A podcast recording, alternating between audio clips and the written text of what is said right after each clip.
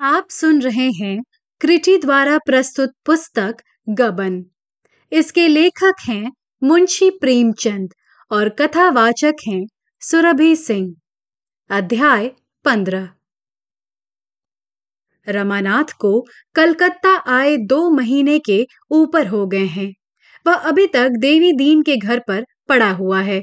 उसे हमेशा यही धुन सवार रहती है कि रुपए कहाँ से आवे? तरह तरह के मंसूबे बांधता है भांति भांति की कल्पनाएँ करता है, पर घर से बाहर नहीं निकलता। हाँ जब खूब अंधेरा हो जाता है तो वह एक बार मोहल्ले के वाचनालय में ज़रूर जाता है।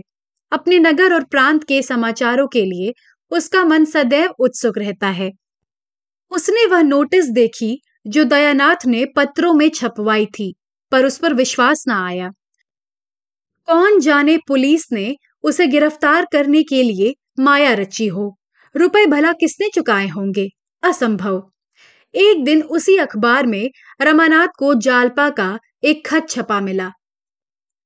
जालपा ने आग्रह और याचना से भरे हुए शब्दों में उसे घर लौट आने की प्रेरणा की थी। उसने लिखा था, तुम्हारे जिम्मे किसी का कुछ बाकी नहीं है।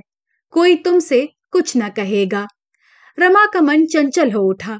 लेकिन तुरंत ही उसे ख्याल आया, यह भी पुलिस की शरारत होगी। जालपा ने यह पत्र लिखा, इसका क्या प्रमाण है?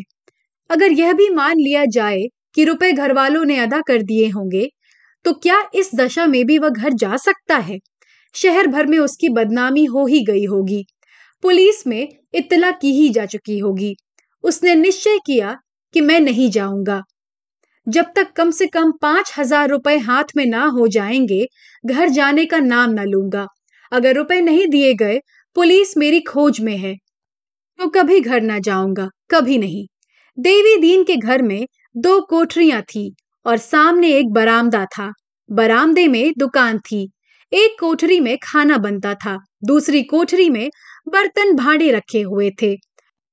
ऊपर एक कोठरी थी और छोटी सी खुली हुई छत। रमाइसी ऊपर के हिस्से में रहता था। देवीदीन की रहने सोने बैठने का कोई विशेष स्थान ना था। रात को दुकान बढ़ाने के बाद वही बरामदा शयन गृह बन जाता था। दोनों वही पड़े रहते थे। देवी दीन का काम चिलम पीना और दिन भर गप्पे लड़ाना था। दुकान का सारा काम बुढ़िया करती थी। मंडी जाकर माल लाना, स्टेशन से माल भेजना या लेना यह सब भी वही कर लेती थी। देवी दीन ग्राहकों को पहचानता तक ना था। थोड़ी सी हिंदी जानता था। बैठा बैठा रामायण, तोता मैना, रामलीला या माता मरियम की कहानी पढ़ा करता। जब से रमा आ गया है, बुढ़े को अंग्रेज़ी पढ़ने का शौक हो गया है। सवेरे ही प्राइमर लाकर बैठ जाता है और नौ दस बजे तक अक्षर पढ़ता रहता है। बीच बीच में लतीफे भी होते जाते हैं। जिनका देवी दीन के पास अखंड भंडार है, मगर जग्गो को रमा का आसन जमाना अच्छा नहीं लगता। वह उसे अपना मुनीम तो बनाए हुए है, हिसाब किताब उसी से लिखवाती है, पर इतने से काम के लिए वह एक आदमी रखना व्यर्थ समझती है। यह काम तो वह गाहकों से यूँ ही करा लेती थी।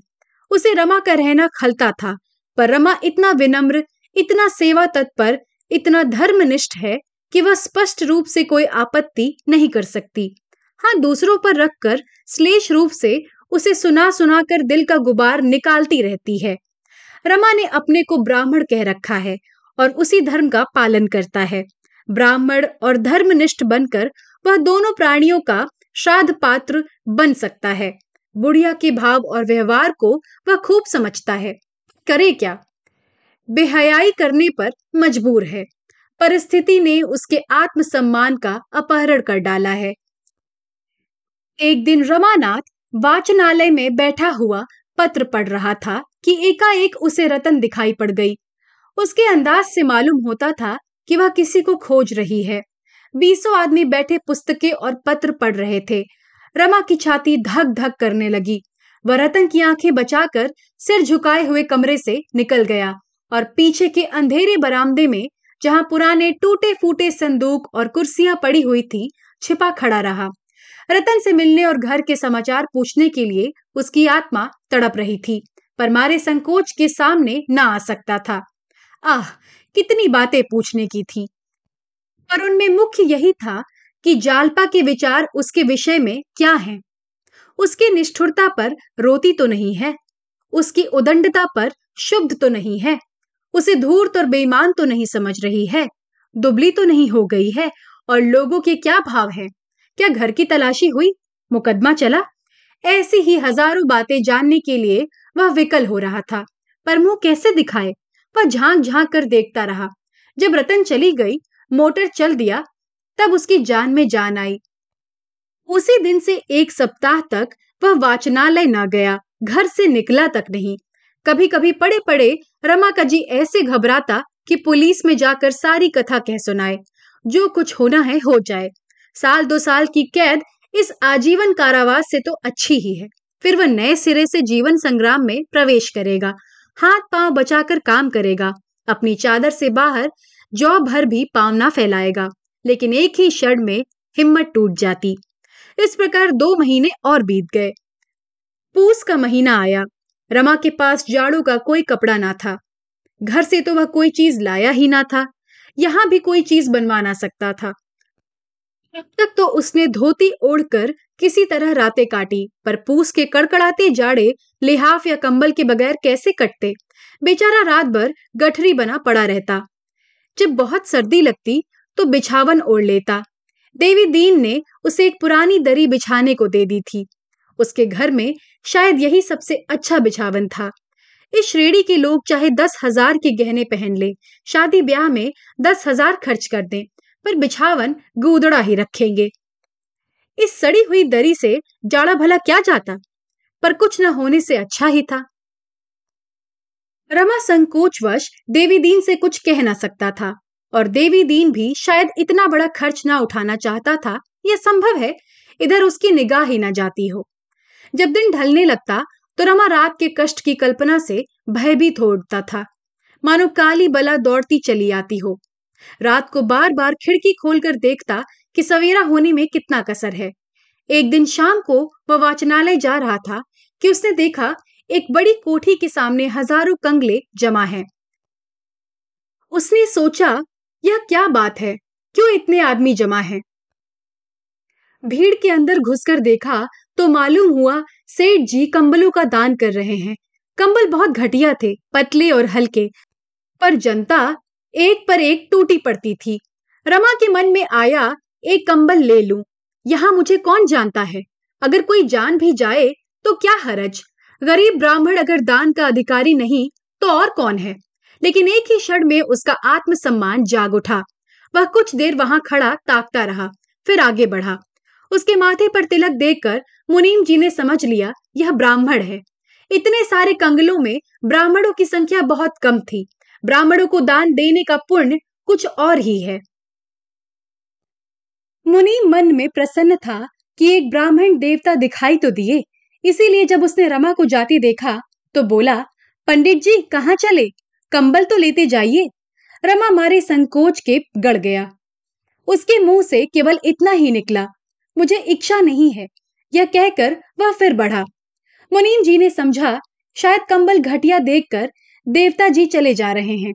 ऐसे आत्मसम्मान वाले देवता उसे अपने जीवन में शायद कभी मिले ही ना थे। कोई दूसरा ब्राह्मण होता, दो चार चिकनी चुपड़ी बातें करता और अच्छे कंबल माँगता। यह देवता बिना कुछ कहे चले जा रहे हैं। अवश्य कोई त्यागी जीव है।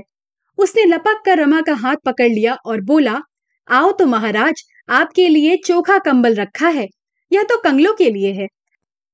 रमा ने देखा कि बिना मांगे एक चीज़ मिल रही है, ज़बरदस्ती गले लगाई जा रही है तो वह दो बार और नहीं नहीं करके मुनीम के साथ अंदर चला गया।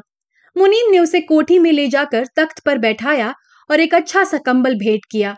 रमा की संतोष वृत्ति का उस पर इतना प्रभाव पड़ा कि उसने पाँच रुपए दक्षिणा भी देना चाहा, किंतु रमा ने उन्हें लेने से साफ़ इनकार कर दिया। जन जन्मांतर की संचित मर्यादा कंबल लेकर ही आहत हो उठी थी। दक्षिणा के लिए हाथ फैलाना उसके लिए असंभव हो गया। मुनीम ने चकित होकर कहा, आप यह भेंट ना स्वीकार करेंगे तो सेठ जी को बड़ा दुख होगा।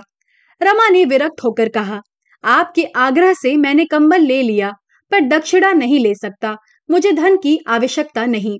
जिस सज्जन के घर टिका हुआ हूँ, वह मुझे भोजन देते हैं।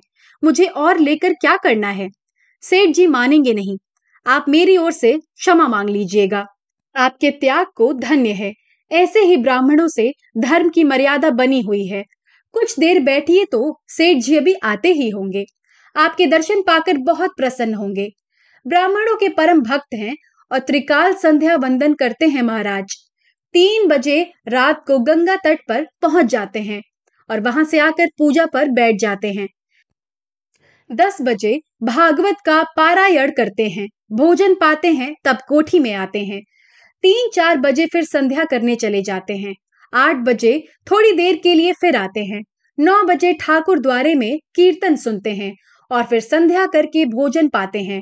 थोड़ी देर में आते ही होंगे। आप कुछ देर बैठे तो बड़ा अच्छा हो। आपका स्थान कहाँ है? रमा ने प्रयाग न बताकर काशी बतलाया। इस पर मुनीम जी का आग्रह और बढ़ा, पर रमा को यह शंका हो रही थी कि कहीं सेठ जी ने कोई धार्मिक प्रसंग छेड़ दिया तो सारी कलई खुल जाएगी। किसी दूसरे दिन आने का वचन देकर उसने पिंड छुड़ाया। नौ बजे वह वाचनालय से लौटा तो डर रहा था कि कहीं देवी दीन ने कंबल देखकर पूछा, कहाँ से लाए तो क्या जवाब दूँगा? कोई बहाना कर दूँगा। कह दूँगा एक पहचान की दुकान से उधार लाया हूँ। देवी दीन ने कंबल देखते ही पूछा, सेठ करोड़ी मल के यहाँ पहुँच गए थे क्या महाराज? रमा ने पूछा, कौन सेठ करोड़ी मल? अरे वही जिसकी वह बड़ी लाल कोठी है। रमा कोई बहाना न कर सका, बोला हाँ मुनीम जी ने पिंड ही ना छोड़ा, बड़ा धर्मात्मा जीव है। देवी दीन ने मुस्कुरा कर कहा, बड़ा धर्मात्मा, उसी के थामे तो यह धरती थमी है। नहीं तो अब तक मिट गई होती। रमानाथ, काम तो धर्मात्माओं की ही करता है। मन का हाल ईश्वर जाने। सारे दिन पूजा, पाठ और दान व्रत में लगा रहे। उसे धर्मात्मा नहीं तो और क्या कहा जाए? देवी दीन, उसे पापी कहना चाहिए महापापी। दया तो उसके पास से होकर भी नहीं निकलती। उसकी जूट की मील है। मजूरों के साथ जितनी निर्दयता इसकी मिल में होती है और कहीं नहीं होती। आदमियों को हंटरों से पिटवाता है, हंटरों से। चर्बी मिला, घी बेचकर इसने लाखों कमा लिए। कोई नौकर एक मिनट भी देर करे तो तुरंत तलब काट लेता है।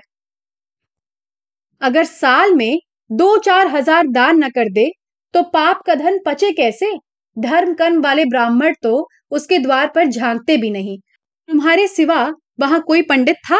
रमा ने सिर हिलाया। कोई जाता ही नहीं। हाँ लोभी लंपट पहुँच जाते हैं। जितने पुजारी देखे, सबको पत्थर ही पाया।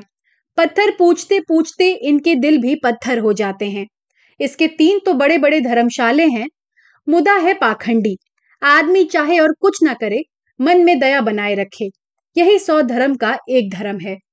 दिन की रखी हुई रोटियाँ खाकर जब रमा कंबल ओढ़ कर लेटा तो उसे बड़ी ग्लानी होने लगी। रिश्वत में उसने हज़ारों रुपए मारे थे।